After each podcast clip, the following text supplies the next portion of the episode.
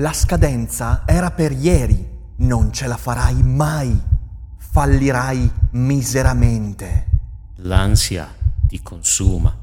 Non sei all'altezza. Cerchi un aiuto? Serenis è l'occasione per fermare queste voci fuori campo e parlare con un professionista del tuo stress, delle incertezze e delle preoccupazioni. Prendersi cura della propria salute mentale è importantissimo e per questo serve il giusto interlocutore. Su Serenis puoi trovare quello giusto. Serenis è una piattaforma per il benessere mentale e una tech company che rispetta l'autonomia dei terapeuti e adotta un approccio serio ed empatico verso le tue necessità. Sei uno studente incerto, un professionista vittima di grande stress o una persona che fa fatica a costruire buone relazioni? La filosofia ti può dare un aiuto, ma Serenis è il compagno perfetto. E se usi il codice che trovi in descrizione, potrai iniziare il percorso oggi a un prezzo convenzionato.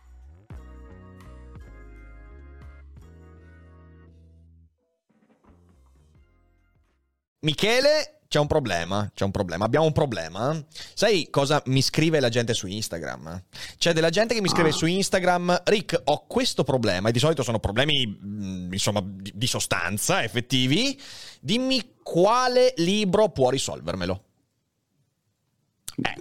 Capita anche a me, la gente, la gente, molte persone non si capisce bene perché fra quelle persone che ci ascoltano hanno questa strana visione, sono d'accordo, che sì.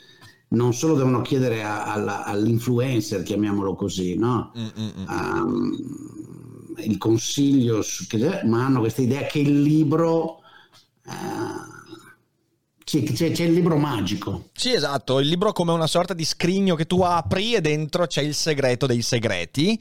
E, ehm, e questa cosa qua è interessante perché, allora, eh, tenendo conto che io credo che le persone che mi scrivono questo siano persone che non siano mh, mm, proprio molto legate al mio canale. Magari hanno visto un video, mezzo video, ho sentito mezzo podcast, si fanno questa idea perché se uno ha seguito il mio progetto, insomma, per un po' di tempo sa perfettamente che la visione che io do dei libri è una cosa molto diversa e che andremo anche a discutere insieme.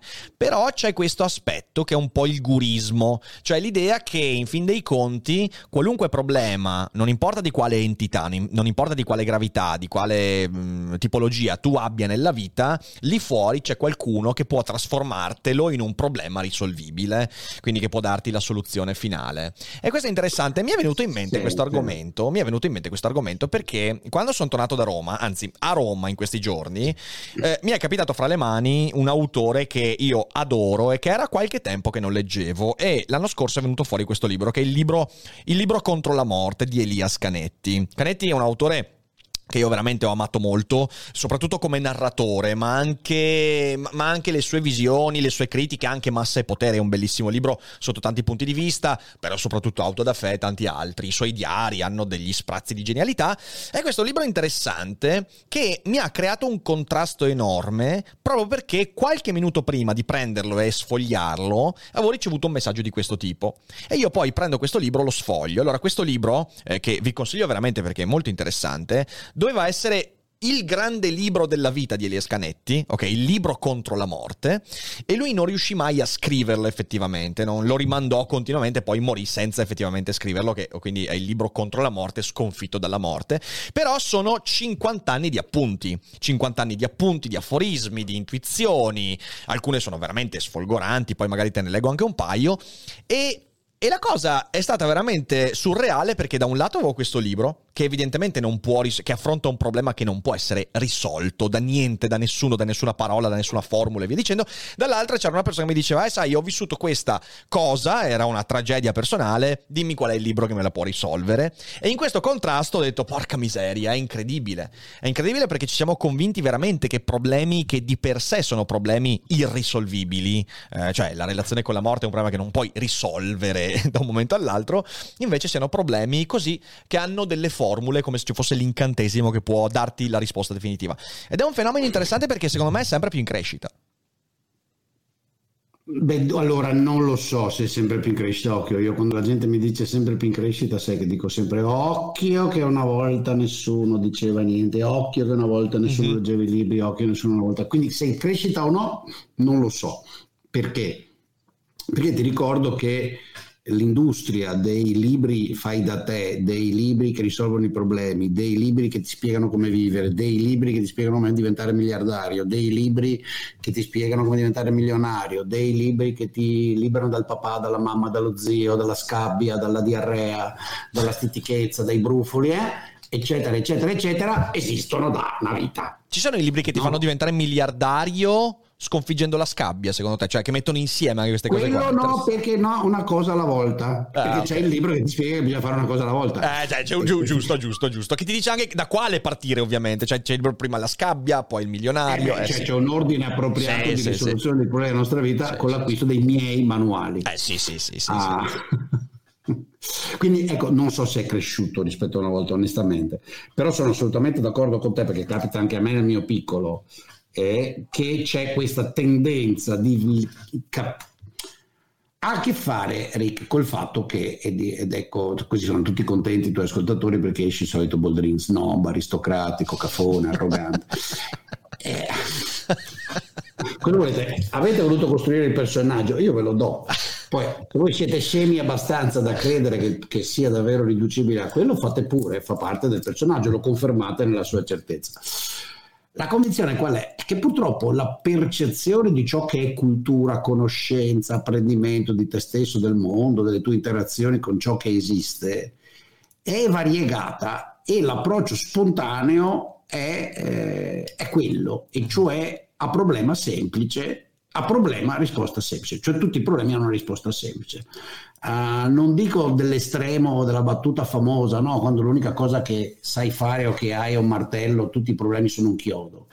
Però il punto di partenza con cui le persone si avvicinano proprio all'apprendimento è del tipo 2 più 2 deve fare 4. Uh-huh. E quindi c'è qualche posto che me lo spiega. Eh, l'apprendimento dei livelli di stratificazione della conoscenza, della sua complessità, del fatto che non è vero, fatto salvo alcuni problemi semplici, che i problemi hanno una risposta e che la risposta si può così rapidamente descrivere in un libro, specialmente i problemi di vita, eh, ci mette del tempo.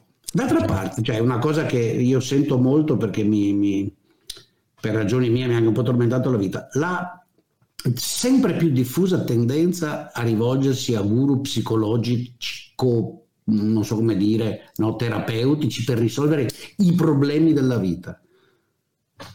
È un fatto. Certo, e certo. si accompagna al fatto che la gente apre YouTube e ascolta video in cui questi ti spiegano come vivere o compra i libretti appunto dove c'è scritto come farsi mm-hmm una personalità nuova. Esatto, esatto, esatto. Sì, sì, sì. Fa, fa, fa, fatti una personalità tutta tua, direbbe Antonio. Sì, ma c'è la come essere te stesso. Esatto. esatto. Ci sono dei libri ti spiegano come essere te stesso. Cazzo, straordinario. Sì, sì, sì, e vanno bene per tutti, cioè vanno bene per te, per me, per Federico. Certo, certo. Per Lari, sai che, che, stesso. Questo qua che l'ha scritto lo sa. Sì, sì, sì, questa cosa qua, questa cosa qua è interessante perché allora eh, bisogna fare un, un, un lar- una larga circumnavigazione di quello che effettivamente inerisce a questo discorso. Perché? Perché in realtà qualcuno potrebbe dire, eh ma cazzo, ma anche Seneca ha scritto dei libri in cui ti dice eh, come essere te stesso. Però c'è un problema, c'è un problema. Eh, mm, faccio, faccio, questo ragionamento qua. Eh, I libri che almeno nella mia esperienza, hanno avuto un valore. Non sono mica i libri che presuppongono di conoscermi. Sono libri in cui l'autore ti, eh, come dire, ti infastidisce più che darti soluzioni. Cioè, quando tu leggi Seneca, oppure Epitteto, ancora meglio Epitteto, ok, visto che insomma lo citiamo spesso sul canale, Epitteto, certo che ti dà una serie di strumenti, ma uno, Epitteto non presuppone di conoscere il suo lettore. È il motivo per cui leggiamo Epitteto da 2000 anni, cioè nel senso perché ovviamente non presupponendo di conoscere il suo target, può veramente parlare a qualunque target possibile. Ma soprattutto, lui non ti dice come essere te stesso, cioè tu devi fare questo per essere questa cosa qua. Lui, anzi, attraverso i suoi discorsi ti decostruisce i pregiudizi che tu puoi avere sul co- cosa vuol dire essere te stesso e ti lascia in mutande. Cioè, nel senso, il, li- il buon libro che ti dà uno strumento ti lascia in mutande di fronte al problema. È la cosa che spaventa, secondo me, tantissimi, perché tante persone si avvicinano alla lettura di testi dicendo, ah, cazzo, questo mi risolve un problema. Faccio l'esempio che ho qua, ok? Il libro contro la morte, che è un titolo peraltro eh, che, che, io non so, cioè è un libro, è, è, un titolo molto piaccione, ok? Perché uno veramente può venire qua e dire, cazzo, questo libro mi risolve il problema con la morte. Quando poi in realtà leggi effettivamente, capisci che tu hai a che fare con una persona che non ha mai risolto di per sé il problema della morte ed è questo che ti permette di avere degli spunti interessanti. Leggo, ti, ti leggo un bel aforisma che ho letto anche poco fa a fede, tanto per dire che cos'è che può effettivamente farci progredire in ambiti in cui nessuno ha le risposte definitive. Allora, scrive a un certo punto Canetti, che incertezza quando si viveva senza telefono. Passava tanto tempo e non si sapeva nulla. Eppure la paura per le persone non è diminuita. Forse è addirittura più grande, perché ogni telefonata andata a vuoto la accresce. La morte è veloce come una telefonata. La repentinità della comunicazione ricorda costantemente la morte. Ciò che dovrebbe tranquillizzare è la prima cosa diventare un terrore. Ovviamente è uno spunto, è uno sprazzo, però sono questi spunti e sprazzi che in quanto tali sono limitati e quindi problematici a farti girare le rotelle. Lui non ti ha dato nessuna risposta, non ti sta dicendo ah, su questa cosa la devi pensare così. Lui sta riflettendo e sta problematizzando. E secondo me noi in quest'epoca, per tutto il discorso della soddisfazione soddisfazione immediata che gli impulsi digitali ci danno, ok? La gamification dell'esistenza, quindi in cui ogni cosa facciamo deve corrispondere a, al secernere un po' di serotonine, cazzo, e siamo ridotti solo a questo spesso. Il fastidio, il fastidio suscitato da un ragionamento complesso che ti deve far, par- far fare un passo in più verso quella questione è visto come un ostacolo e questa roba qua, secondo me, per questo dicevo sta crescendo. Non è che sta crescendo la richiesta di guru, è che sta crescendo il pregiudizio del poter risolvere ed affrontare un problema come quello della morte o quello della coscienza eh, attraverso queste soddisfazioni immediate, che però eh, gli autori di solito non ti danno. È lì che sta il trionfo del guru, secondo me. È il, è il semplicismo dell'apprendimento, sai, in un certo senso è la proiezione e l'estensione eh, della scuola nozionistica. Però di nuovo, occhio, davvero stiamo parlando di un fenomeno mondiale. Eh? Certo, certo. Non stiamo parlando dell'Italia, quindi non, in questo caso... Anzi, pa- posso dire no. che la cultura anglosassone in una buona parte qui l'ha, cioè, l'ha, l'ha proprio fatta, l'ha fatta, sua questa cosa qua. Eh? Cioè i guru... Sì, sì, mamma mia. La cultura anglosassone perché una, allora, all'interno della cultura ingegneristico-pragmatica pragmatica, in un certo senso è la maniera di porsi. Sì, sì, sì, sì, sì. Qui, qui, c'è un problema appunto di, di livelli di, di, di, complessità. Quando devi risolvere un problema scientifico, gli unici problemi scientifici che hanno senso sono quelli posti in una forma di domanda che possa avere una risposta. Sì. Non che abbia già quelle da sé, ma che possa avere.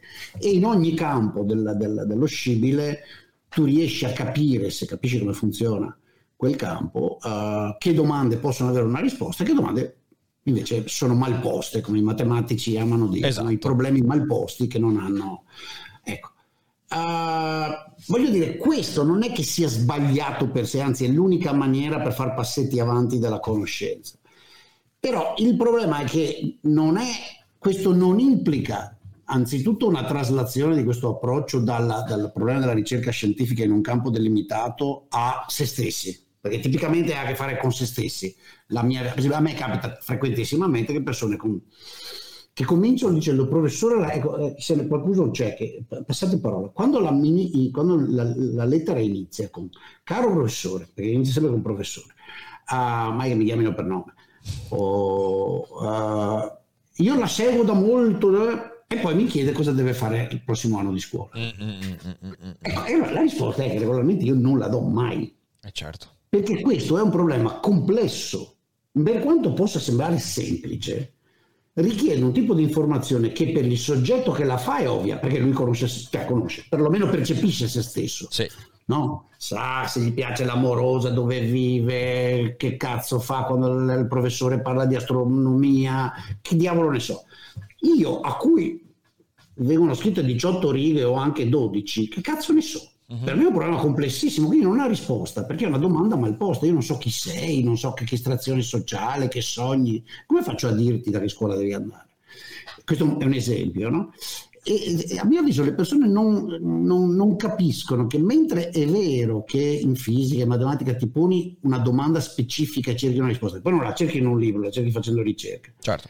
Su tutte queste cose in cui si rivolgono a, chiamiamoli pure influencer, mini guru, come alla fine si rischia di diventare, anche se non se ne ha voglia, è impossibile dare le risposte e i libri servono solo per stimolare domande a te stesso. Su questo, quello che ha detto Ricco, ovviamente ci sta tutto. Cioè, il libro è un esercizio, ogni libro è un esercizio anzitutto con te stesso. Certo. Perché o è un manuale che ti dà notizie, cioè, ti leggi il libro di storia che ti documenta una serie di eventi e di dati, ma le robe tipo queste, appunto, Canetti piuttosto che um, Eliade, tanto per stare in quell'ambiente, no? O quello che volete voi. Boh, un po' parli a te stesso, un po' sì, fa l'effetto di riflessione, a volte ti annoia, a volte ti colpisce, ma sono puramente stimoli per te stesso, non sono soluzioni. Esatto, esatto, esatto. Sono, sono eventualmente... La grandezza di uno di alcuni di questi è riuscire a scarnificarsi, a raccontarsi con brutale sincerità, però loro non mica sono te, per cui quello che scrive Canetti può essere interessante, ma non è ovvio che vada bene per te. Esattamente, esattamente, ed è questo il punto. Il punto è però che, e, e, secondo me questo si inserisce bene in quello che stiamo vedendo anche nel modo con cui le persone fruiscono di contenuti online, e quindi parliamo della polarizzazione, l'eco chamber e via dicendo, questa differenza di vedute che è faticosa, cioè è faticoso dedicare del tempo a un autore che non vede il mondo come te. e questa cosa qua eh, ovviamente non ti dà soddisfazioni immediate, non ti fa dire ah vedi che c'avevo ragione io, ah eccolo lì, eh sì sono io cazzo, no ti fa dire anzi vaffanculo, cioè questa roba qua non la pensavo, aspetta un attimo che mi prendo 45 secondi o meglio minuti, forse addirittura ore per star lì a pensarci, pensarci e cercare di venirmene fuori.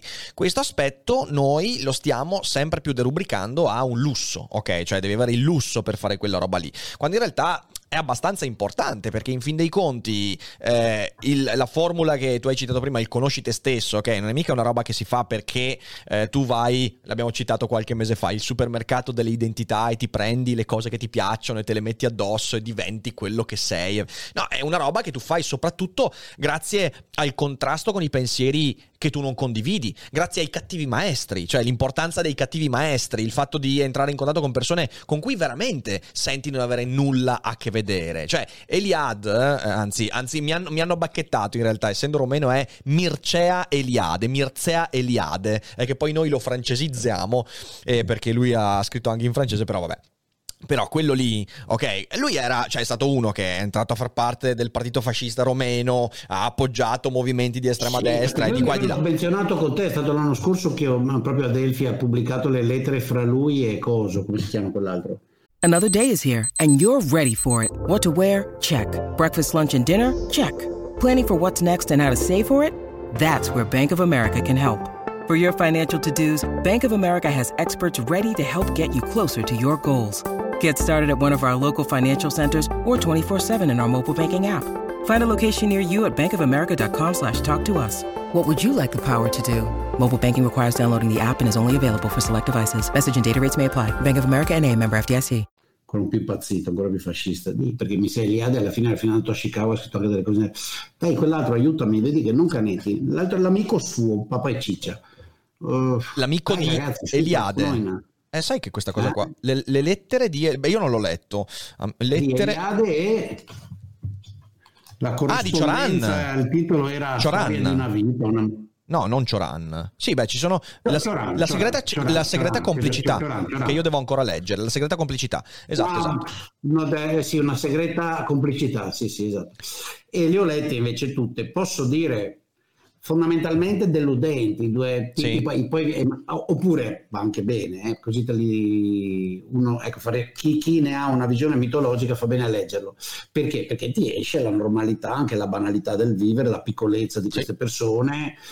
E oddio, sì, la confusione fascistoide che li ha attanagliati tutta la vita, questo sì. fuori di ogni dubbio. Sì, no? sì, sì, è vero. Sicuramente Cioran o Cioran ha questo suo desiderio che capisci essere del tutto emozionale, proprio caratteriale, non pensato, non razionalizzato, di fare robe strane, di essere contro, di essere meglio, di, di voler spaccare tutto e rifare, lo vedi che lo trasporta tutta la vita e ovviamente eh, negli anni 30 lo fa finire dove sono finiti. No? Sì, esatto, esatto, ah. esatto. Poi la cosa bella di Cioran è che se la porta anche in Francia, quindi diventa uno che vuole spaccare tutto, ma un francese. Io, cioè, senso, ah, sì, sì, no, poi è bellissimo. Perché quelli così molto terrible uh, in Francia. L'enfant terrible. No, no. Sì, sì, sì, diventa... Però no, dicevo... Fumo, io... bevo, vado sì, sì, sì, sì, sì. no? no, Giorgio, però no, appunto a Parigi era una roba Io lungo, dal punto no? di vista politico e anche religioso con Mircea non ho molto non ho molto a che spartire, cioè nel senso lui era un tradizionalista, conservatore, via dicendo,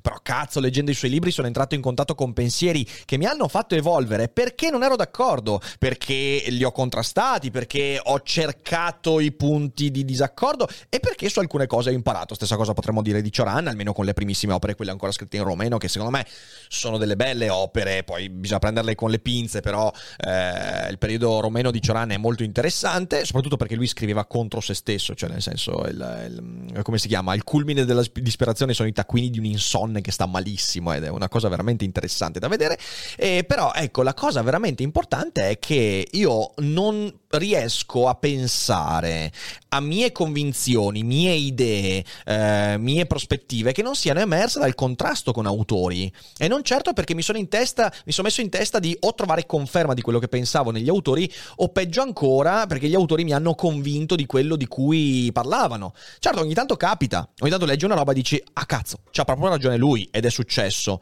Ma anche lì non succede perché sì, certo che c'è che discorsi. Però non succede perché vai in cerca di quella cosa lì, perché vai in cerca di quello che ti risolve il problema. Anzi, il fatto di cambiare idea perché un autore te la fa cambiare è una roba, insomma, inizialmente fastidiosa, a cui resisti. Eh, ed è questo il processo interessante. Um, però mi rendo conto che questa cosa qua è, peraltro, se vogliamo proprio... Ma, ma no, vabbè, un, po', un po' anche pigrizia, no? C'è, c'è questa certo. visione che ci sono i libri definitivi che risolvono il problema, che di nuovo è una traslazione, a mio avviso, di alcune proprietà delle scienze più esatte, della matematica, eh, all'ambito dei problemi sociali, umanistici, personali, sì, umana certo. E così via. No? Sì. Io adesso mi viene in mente no? anche questa, questa, serie ambiziosa che abbiamo fatto. Molti ho visto dai commenti, alcuni devo dirlo onestamente, approfitto per dirlo, alcuni sono fastidiosi. Uh-huh.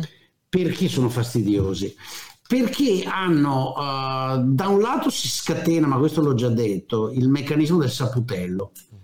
Cioè di adesso visto che parlano di questioni storiche, io gli mostro che so più storia di, di loro. Certo. Va benissimo, se hai delle cose, non è una gara a chi sa più storia. Uh, se hai delle cose interessanti da dire, dille, però aggiungile, non è una gara a chi lo sa. E poi c'è, c'è, anche la componente di dovete leggere quel libro lì, come se quel libro lì avesse la, la, la risposta finale. La certo. tentazione di tutti che continuano a insistere che bisogna che ne discutiamo con Barbero. Ma perché dobbiamo discuterne con Barbero, scusate? Perché è di moda. Cioè, di Barbero non me ne frega niente. Non trovo nulla di rilevante in quello che ha contribuito alla ricerca storica, perché francamente è un ottimissimo, fantastico divulgatore, mille volte meglio di me. Non dico di Rick, ma di me 150.000 volte. Okay? Sa scrivere un italiano molto affascinante, racconta delle storie bellissime, però francamente i suoi contributi alla conoscenza storica non sono pervenuti. Fine. Ma questo non è buttarlo giù, è come dire che Michael Jordan non conosceva le Navier Stokes Equation e chi se ne frega, giocava a basketball, lo ammiro lo stesso. Okay? Però questa roba che avranno scritto in 500, dovete invitare Barbero. Ma perché dobbiamo invitare Barbero?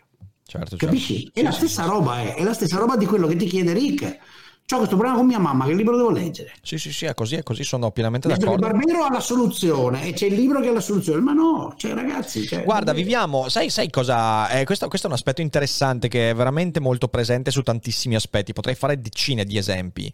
È la sindrome della definitività, cioè siamo talmente, siamo, siamo tal, abbiamo talmente bisogno di trovare il punto la frase definitiva, il personaggio definitivo. C'è, eh, c'è, quella bellissima frase di Foucault, mi sa che in passato te, te, l'ho già citata. Foucault a un certo punto, nelle parole e le cose, scrive una roba che è di nuovo una roba che, che, per me è stata veramente importante incontrare, perché mi ha dato vita a una montagna di pensieri, ancora in, in giovane età, ero ancora al liceo. Scrive, ogni scrittore scrive libri per dire l'ultima parola possibile. Cioè, tutti quanti noi abbiamo la tendenza a dire ciò che è definitivo. Tutti noi parliamo per completare le cose. Perché di nuovo, come eh, ci ha detto prima benissimo Canetti, in fin dei conti il nostro linguaggio è un modo per scappare alla morte. Cioè, nel senso, cos'è, da cos'è che scappiamo quando comunichiamo? Scappiamo dall'idea di lasciare le cose incompiute. La morte è ciò che lascia incompiuta la vita, ok? Noi lasciamo i discorsi a metà, le cose a metà e quindi se le lasciamo a metà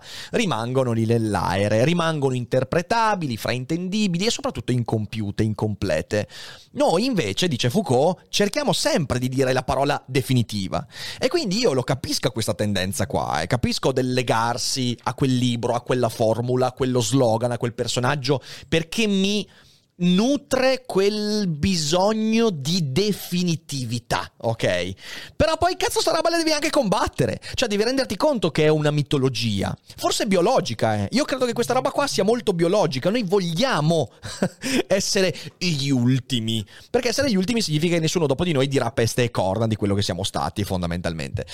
Quindi cerchiamo sempre di dire la parola definitiva, l'ultima parola, solo che è un mito. È un mito il fatto che Barbero possa dare il contributo finale alle cose, che quel libro possa risolverti, non so, la, la tua relazione Ma nessuno, con... non il povero Barbero. Perché no, è l'esempio, è l'esempio Barbero, è l'esempio, ovviamente, nessuno sì, sì, no, perché poi la gente pensa, ecco che fanno la blastata. No, no, no, no, no assolutamente. Io poi lo sanno le persone, io ho stima di Barbero, io lo ascolto Barbero, mi diverte moltissimo, quindi no, assolutamente.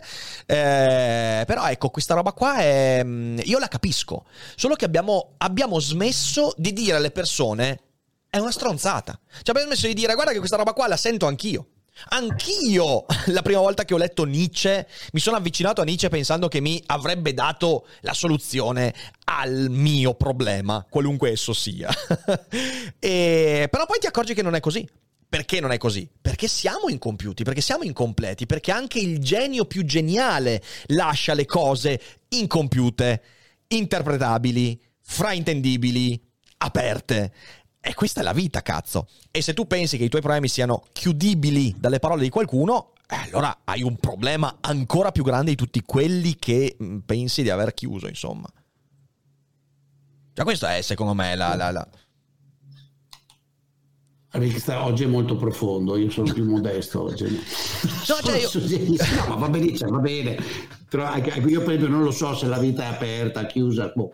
Um, sì, però è vero, cioè, la, la, la, i processi di apprendimento che hanno a che fare col personale, e specialmente quando hanno a che fare con come vivere, sì. che scelte fare, con chi stare, uh, in cosa dare ascolto, cosa non dare ascolto, uh, a, come dedicare, a che cosa dedicare il nostro tempo vitale, che alla fine... Sì, sì, sì, sì. Uh, sono, sono, questioni in cui non c'è, non c'è, nessuno che ti dia la risposta, non c'è il libro che te lo risolve, non c'è il guru che ha capito, non c'è l'amico che ha capito. Ci sono solo, ecco, una volta, almeno dei preti, questa roba devo dire l'ho molto apprezzata, non mi ha sempre insegnato che, e sono cresciuto così, forse per quello sono uno che è sempre disposto a discutere, fino a quando avevo 12-13 anni, mi ha sempre insegnato che gli amici servono per discutere Certo. Ora, non voglio dire arrivare agli estremi del buon Kenaro, credo di avervi raccontato, no? che quando scopriva che ah, in una conversazione per caso si era d'accordo su qualcosa la tagliava subito, tagliava, diceva tagliamo sì, argomento perché questo qua mi annoia, che, ecco, che era un po'... Estremo, esagerato, esagerato. Era un po' esagerato, nel senso che c'è un piacere della conversazione che è lo fai solo perché c'è il piacere, non è che apprendi qualcosa, ti godi certo. il piacere del fatto che le osservazioni dell'altro collimano con le tue, quindi c'hai qualcosa in comune, un, un comune sentire, come si diceva, c'è un piacere nel scoprire il comune sentire. Poi non bisogna esagerare perché diventa farsi spippe, ma eh, ecco, vabbè, a Ken evidentemente questo piacere lui non lo percepiva del comune sentire. Però, appunto, gli amici servono per confrontarsi. E gli, i libri sono come gli amici, cioè servono per confrontarti. E quindi ne, perché ne leggi sempre di più alla ricerca di qualcosa? Beh, tutti mi dicono, ma lei legge davvero, tu leggi davvero tutti quei libri? No, non li leggo davvero, nel senso che tre quarti dei libri che mi compro e leggo, non li leggo, cioè me li leggo un po'. Certo. Perché? Certo. Perché a un certo punto non mi stimolano, non mi stimolano. se non riescono a stimolarmi, eh, lasci stare, no? Cioè, per esempio, ieri ho messo giù, ce l'ho qua, e mi ha molto deluso perché sono sicuro che a Rick magari piace, no? Cos'è, cos'è? Eccolo qua. La violenza è il sacro. Aspetta, la violenza di sacro di chi? Di René Girard. Ah no, mi, non l'ho letto, lo conosco ma non l'ho letto, non l'ho letto.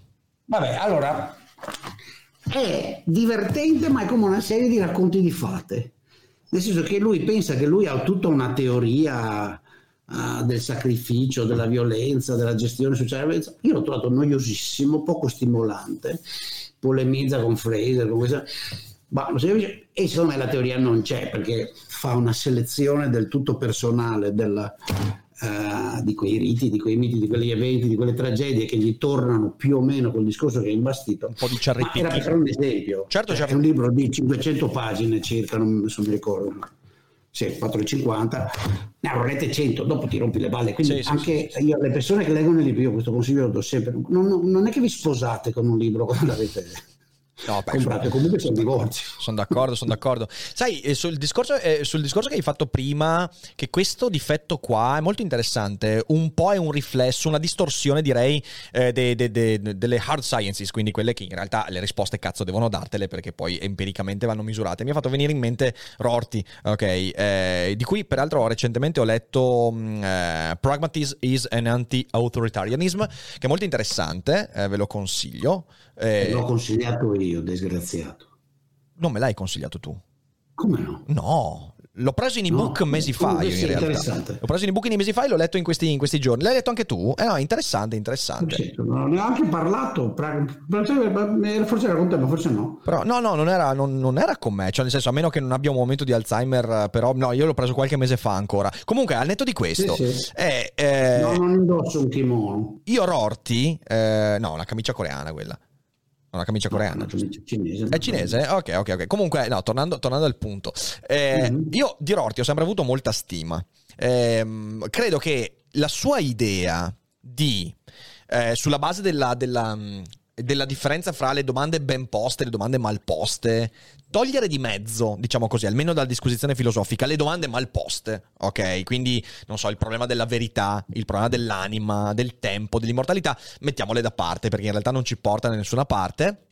È una cosa molto interessante. Ho sempre trovato un limite nella posizione di Rorty, che trovo molto ideale, molto interessante, molto, molto feconda, e che comunque le persone continuano a porsi quelle domande là, perché in fin dei conti noi abbiamo anche una serie di problemi che sono letteralmente irrisolvibili, cioè che ci piaccia o meno, fino a che non avremo veramente il, il biologo che intervenendo sul metabolismo cellulare ci renderà quasi immortali. Noi il problema della morte, dell'incompiutezza, ce l'avremo, cioè nel senso non, non, non non, non, riesci, non riesci a chiudere quella ferita lì semplicemente dicendo è un problema mal posto. Le persone in grandissima parte, e anche quelli più intelligenti, continueranno a porselo e sono certo che anche Rorty se li ha posti fino alla fine dei suoi giorni, perché poi anche lui eh, pragmaticamente When you need mealtime inspiration, it's worth shopping Kroger, where you'll find over 30,000 mouthwatering choices that excite your inner foodie. And no matter what tasty choice you make, you'll enjoy our everyday low prices, plus extra ways to save, like digital coupons worth over $600 each week. You can also save up to $1 off per gallon at the pump with fuel points. More savings and more inspiring flavors make shopping Kroger worth it every time. Kroger, fresh for everyone. Fuel restrictions apply. È morto. Eh, quindi, ecco, la cosa interessante... Ecco la morte ultimamente, perché il pragmatismo eh, anti-autoritarismo non è proprio sulla morte, no. più direi sulla politica, la, la, no? No, no, ma era solo un esempio. Sì, beh no, quello è sulla politica, su, sulla... peraltro io non so se lo tradurranno in italiano, no? No, per ora c'è solo in inglese, ma speriamo... È una serie di conferenze, non è particolare, eh, però è semplice, ecco, è se... scrive in una maniera molto vero, difficile. È vero, è vero, è vero. molto divulgativo in realtà, è molto più divulgativo di tanti altri testi di Rorty. Eh, quelle sono delle conferenze facili, sì. fatte a Girona, quindi sì. forse andrebbe sì, per, per, introdurre un po' di pubblico italiano a... Sì, potrebbe, sì, essere utile. Eh, potrebbe essere interessante, magari ci facciamo anche una puntata perché Rorty è stata una, una bella porta su, sul pragmatismo per me. E, ehm, però ecco, eh, la, questione è che quando poi le persone ti scrivono e cercano l'influencer, il guru di turno perché stanno soffrendo per qualcosa, perché poi è quello insomma che, che fanno le persone, eh, si stanno riferendo a problemi che sono, sono molto personali, sono molto particolari. Eh, allora, cioè, io mh, mm, l'ho già detto nei giorni scorsi, però lo voglio ribadire qua. Eh, chi sente di avere quei problemi lì non deve cercare il libro, deve leggere. Che è una roba diversa. Cioè devi farti la tua rete di strumenti e ci metti tempo per, per usarli. Cioè io i problemi che i libri mi hanno non risolto, ma mi hanno fornito strumenti per affrontarli meglio, non è che ho sentito quel problema, ho cominciato a leggere e me li hanno risolti o mi hanno dato modi per affrontarli. No, in realtà è perché ho cominciato a leggere vent'anni fa che piano piano poi, mano a mano che i problemi si affacciavano alla mia vita, avevo strumenti per affrontarli, per gestirli, per capirli meglio. Quindi, cioè, se uno pensa che quando emerge il problema, qualunque esso sia, ci sia il libro per affrontarlo lì e ora, è preda di un'allucinazione da qui rischia di non togliersi. E, e, quindi iniziate a leggere prima di averli i problemi, perché se no, quando arrivano i problemi è già troppo tardi, cioè nel senso è già troppo tardi. Eh, I libri veramente maturano nella testa delle persone e non puoi permetterti di pensare che adesso leggi il libro, tac, quel libro in particolare sei a posto. Eh, solo che adesso questo, questo, messaggio invece non è particolarmente popolare perché non vende tantissimo, non, è, non vende molto questo messaggio, però è un problema, un problema insomma. Beh sì, chi, chi, pubblica libri ovviamente ti vuole, te ne vuole far comprare più, che, più possibile, quindi ti racconta che... Ecco, però bisognerebbe diffidare. Bisogna, bisogna... Sia chiaro, sono delle cose utilissime, eh? continuo a ritenere che sia lo strumento di apprendimento, di conoscenza, anche di sviluppo personale in particolare migliore che ci sia, però appunto non hanno questa natura di confezioni, fondamentalmente perché non c'è l'autore Dio. E poi, poi, bisogna davvero scegliere. Ecco, poi bisogna evitare. Posso chiedere prima un, un lettore, un ascoltatore, sì. alla mia affermazione non è per, per, per Barbero per sé, ma anche un piccolo esempio sì. che appunto fa, una, fa il divulgatore, ha detto no, no, ha scritto delle cose originali sul Medioevo, io davvero non le conosco e credo di essere uno che eh, sa cosa c'è di originale alla ricerca di uno. Poi gli ho chiesto, me ne puoi indicare una? Perché io non ne conosco neanche una. Cioè non conosco nessuna cosa fatta di quel tipo lì. Se, se questo lettore, questo ascoltatore me lo vuol dire, così vado a leggerlo, perché se no sono affermazioni così un po' gratuite, che è un'altra faccia di, questa, di, questo, di questo, atteggiamento. No? Mm. Perché posso dire un altro elemento che, che vedo frequente, molto eh, scoperto o riscoperto forse, eh, quando, quando, mi sono messo a fare lo youtuber anch'io e a stare nei social con più tempo a parlare di più con le persone eh, uh-huh. e mi ero scordato che c'era, è del dibattito intellettuale come se fosse la gara dei punti VDB. Certo, certo. Ora, il fatto che si discuta e si blasti il cialtrone non implica che si blasti tutti e che sia una competizione con tutti in rete come nel mondo ci sono categorie di persone che platealmente intenzionalmente mentono, uh-huh. che platealmente intenzionalmente vendono fuffa, che platealmente intenzionalmente diffondono i, i notizie fondamentalmente false, analisi uh, illogiche, e invece poi ci sono tante altre persone uh, che hanno opinioni, informazioni, valutazioni diverse, eh, visioni del mondo diverse, che invece si confrontano. Allora occorre avere l'intelligenza di riuscire a separare il grano dall'olio. Non è che siamo tutti uguali in questo maledetto mondo dell'uno vale uno, per uh-huh. cui facciamo sempre la gara a punti VDB con tutti. No, alcuni sì, nel senso perché alcuni è plateale che raccontano bugie, ma infatti lì il giochetto e lo vedi subito, dici guarda lei ha detto una bugia come quello lì l'altro giorno da, da, da Ivan che se n'è andato a... perché gli ho mostrato che raccontava bugie quindi non è che eh, invece con un Barbero, con un Duffero, con, uh, con altro il confronto è sempre a punti. Rica ha un'opinione, io ne ho un'altra, anche oggi stiamo certo. parlando a braccio. Non so se siamo d'accordo su tutto. Forse no, boh. No, non credo. Non credo. Ho detto all'inizio, per esempio, guarda, secondo me non è che sia cresciuta questa certo. tendenza, no? E, questo è anche un invito a molti che ci ascoltano. Io capisco fare il tifo, Rick vi è simpatico, Boldrin magari vi è simpatico, vi Antivali, non importa. Però... Mm, sì, sì, poi valutare... Fa... Così, cioè... Sì, sì, sì, sì.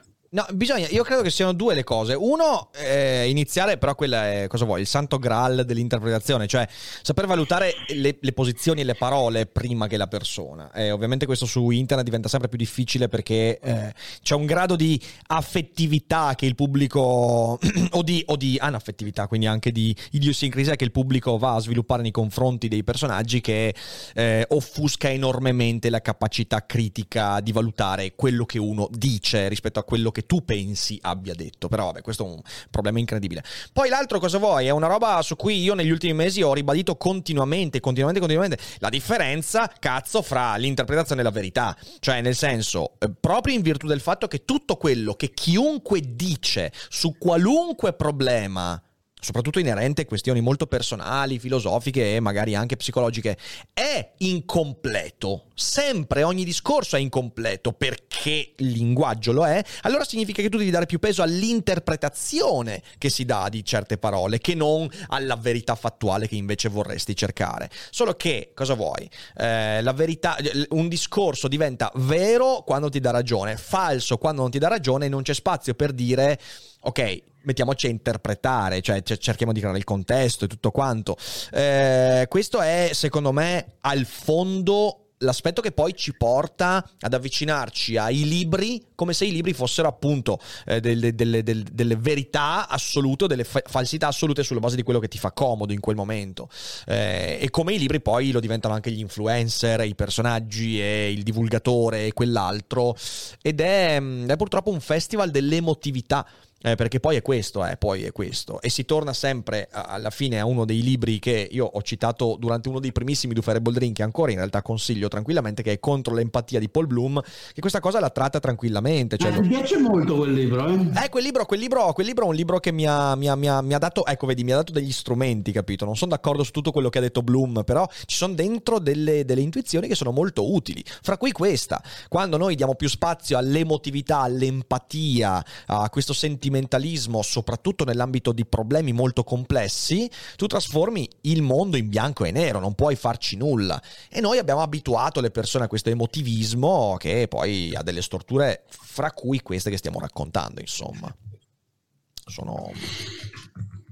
Cioè, infatti, sì, sì, se avete ascoltato proprio la prospettiva di, di, di Rick sulla questione, quella mia sono un po' diverse, cioè parliamo della stessa roba, robe non che si contraddicono, proprio le vediamo da un punto di vista diverso. Certo, certo, certo. Beh, tu hai un approccio molto più, cioè nel senso se ci mettiamo, quando faremo il dibattito sul pragmatismo io credo che verranno fuori delle cose interessanti, perché sono certo che su quell'ambito lì ma ci siano... Io ho sempre detto, ecco questo qua che mi spiega le mie idee, ma delle volte non me le fa capire. Infatti mi viene una delle tentazioni delle cose che non farò mai perché non ho tempo.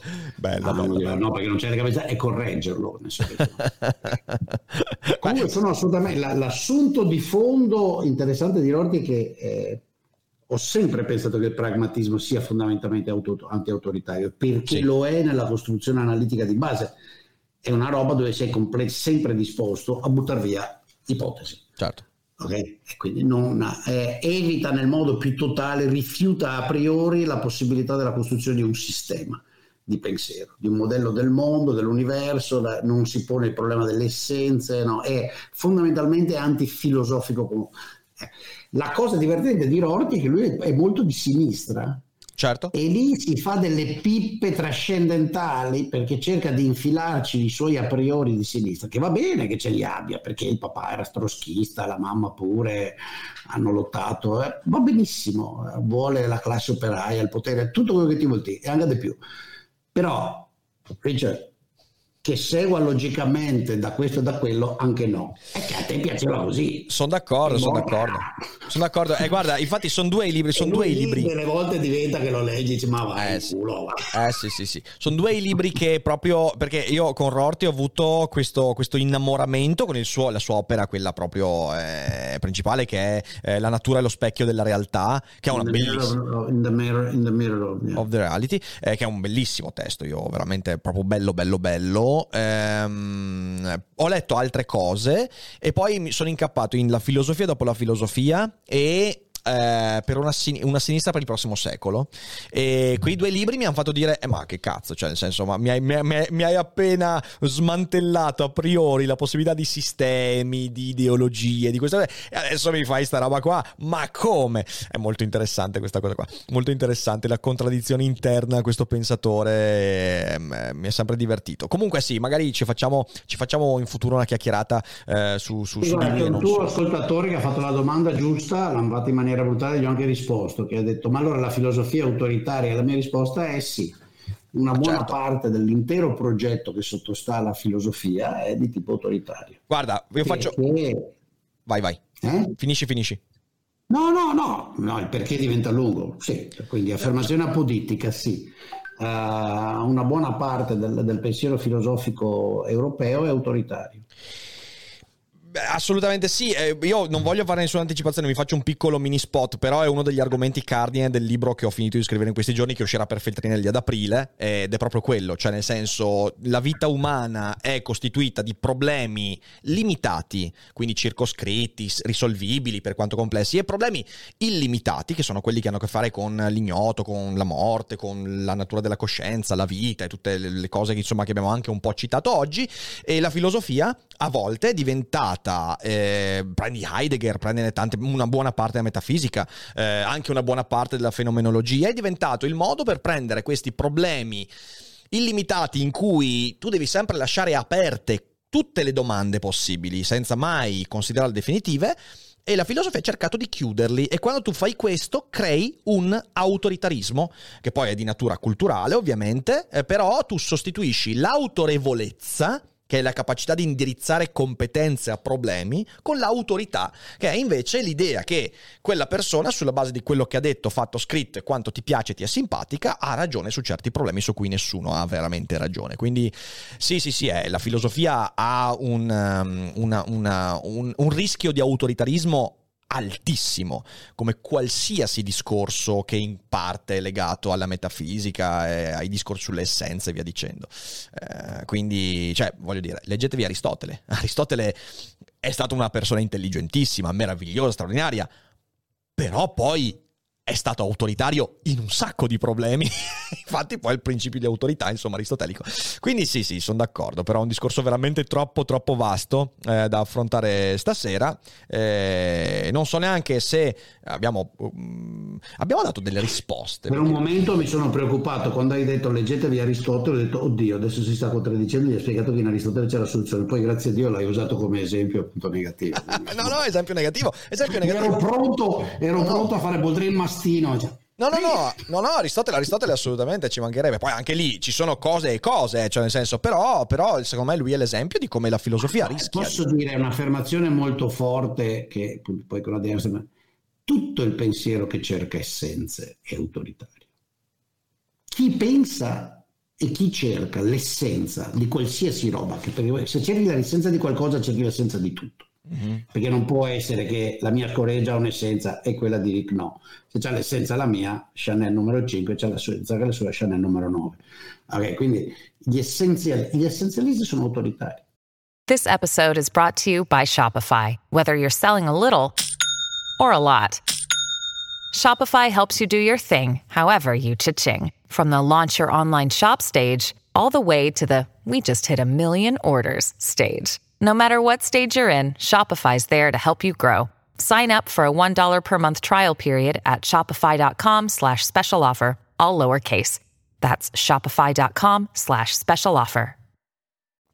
Assolutamente, assolutamente. Malgrado loro stessi, voglio dire, magari non vorrebbero, però alla fine il pensiero essenzialista è un pensiero autoritario, perché è un pensiero che pensa che esiste una fonte della verità, una, una, una una, un inizio, una, una, ragione e quindi che il mondo ha un senso dato a priori e che una volta scoperto quel senso bisogna obbedirlo. È fine.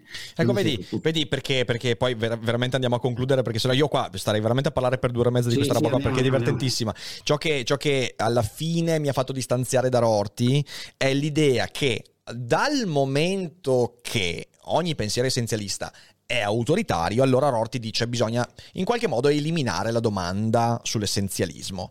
E secondo me eh, in quel caso lì tu stai lasciando campo libero a tutti quelli che giocandosela facile, l'essenzialismo lo raccontano e come, e tu li, li stai proprio lasciando l'autostrada, l'autostrada incredibile. Non è ritraendosi dalla, dalla pugna dell'essenziale che secondo me eh, risolvi le, le questioni. La questione è il pluralismo, cioè tu devi far leggere Heidegger, devi far affrontare certe domande, è che non devi far leggere solo Heidegger, devi far leggere un sacco di gente che ti fa capire che il problema dell'essenziale esiste, è un problema che le persone si pongono perché è una cosa che abbiamo dentro, perché siamo rotti dentro e quindi dobbiamo porsi certe domande, ma ciò che... dobbiamo farla, perché voi mettete... La gente si pone il problema dell'essenziale? Perché è ignorante.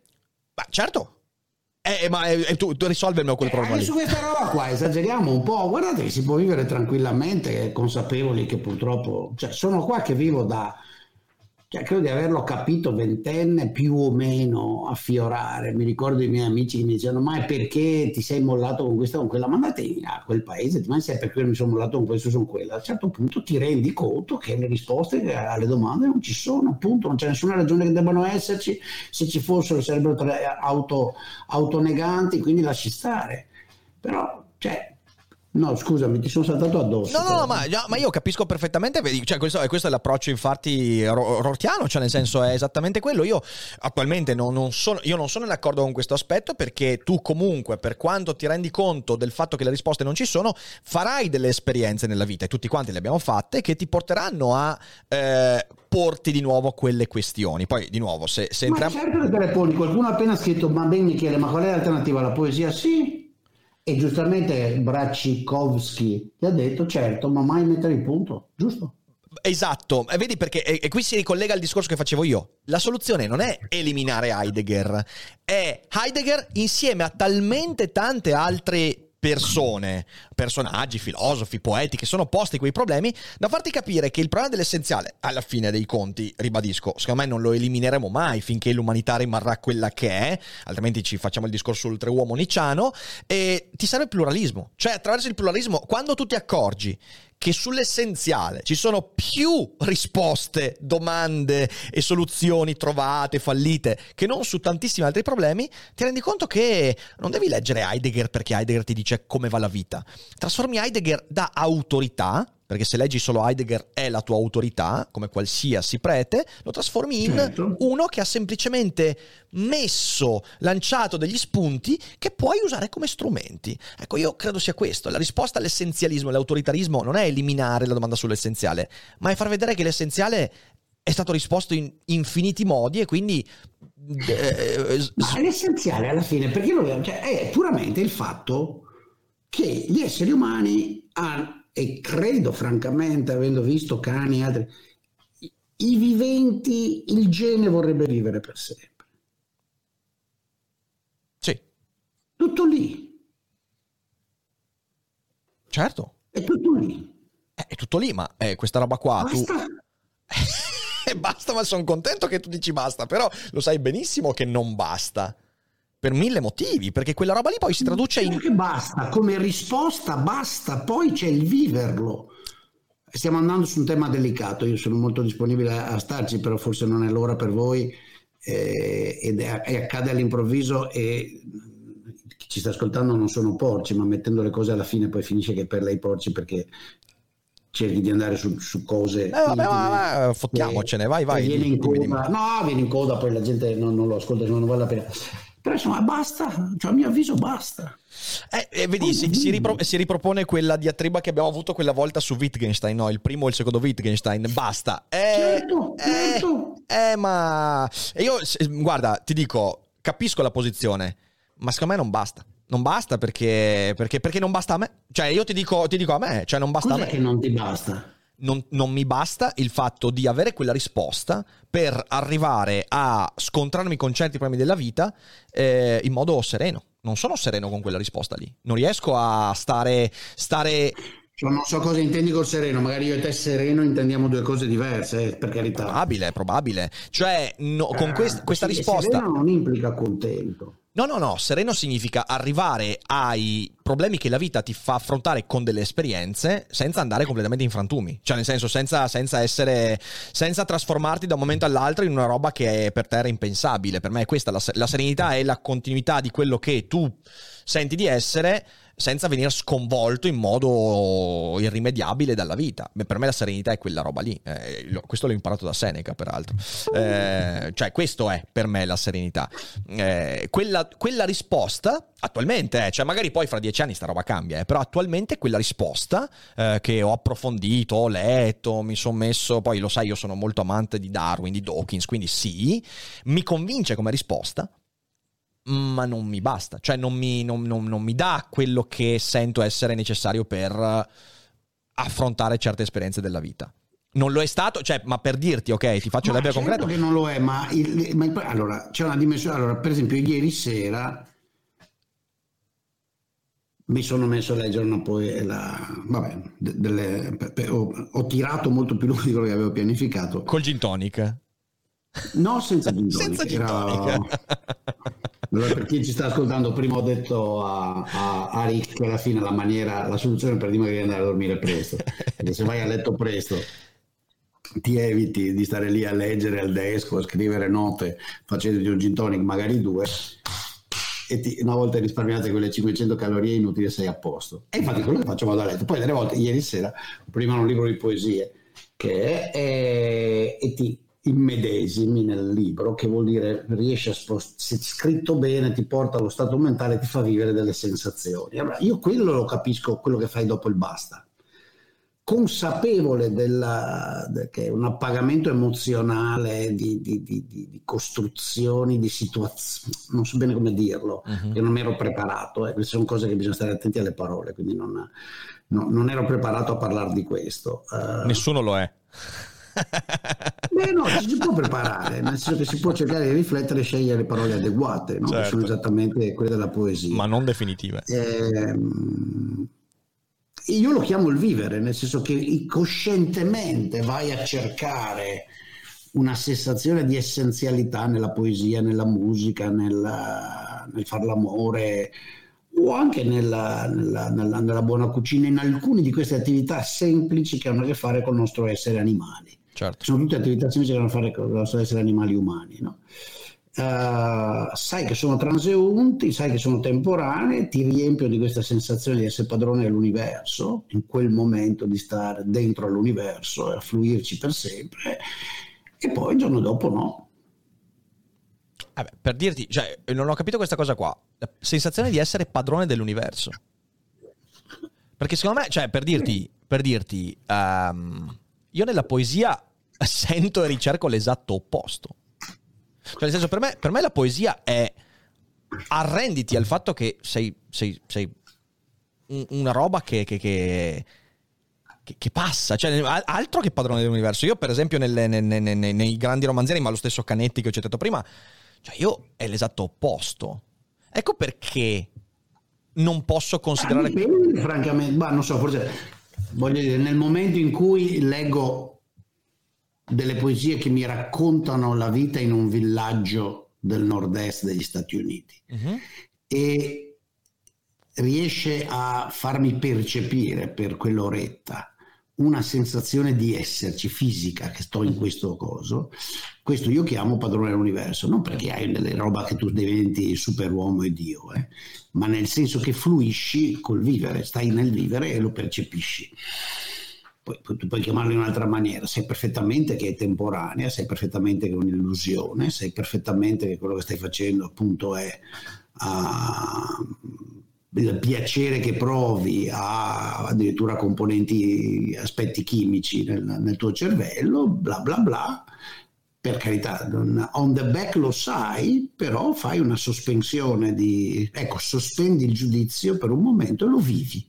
Uh-huh. Io le due cose non, non, vedo perché siano incompatibili, non vedo alcuna incompatibilità fra la consapevolezza di prima che poi dice e basta, no? Uh-huh. E, e, poi il fatto che proprio per vivere il, la mia dimensione emozionale, io la chiamo emozionale, poi non, lo, non, è solo emozionale, ha anche dei contenuti, uh, richiede che si creino con una certa frequenza spazi di quel tipo. Uh-huh.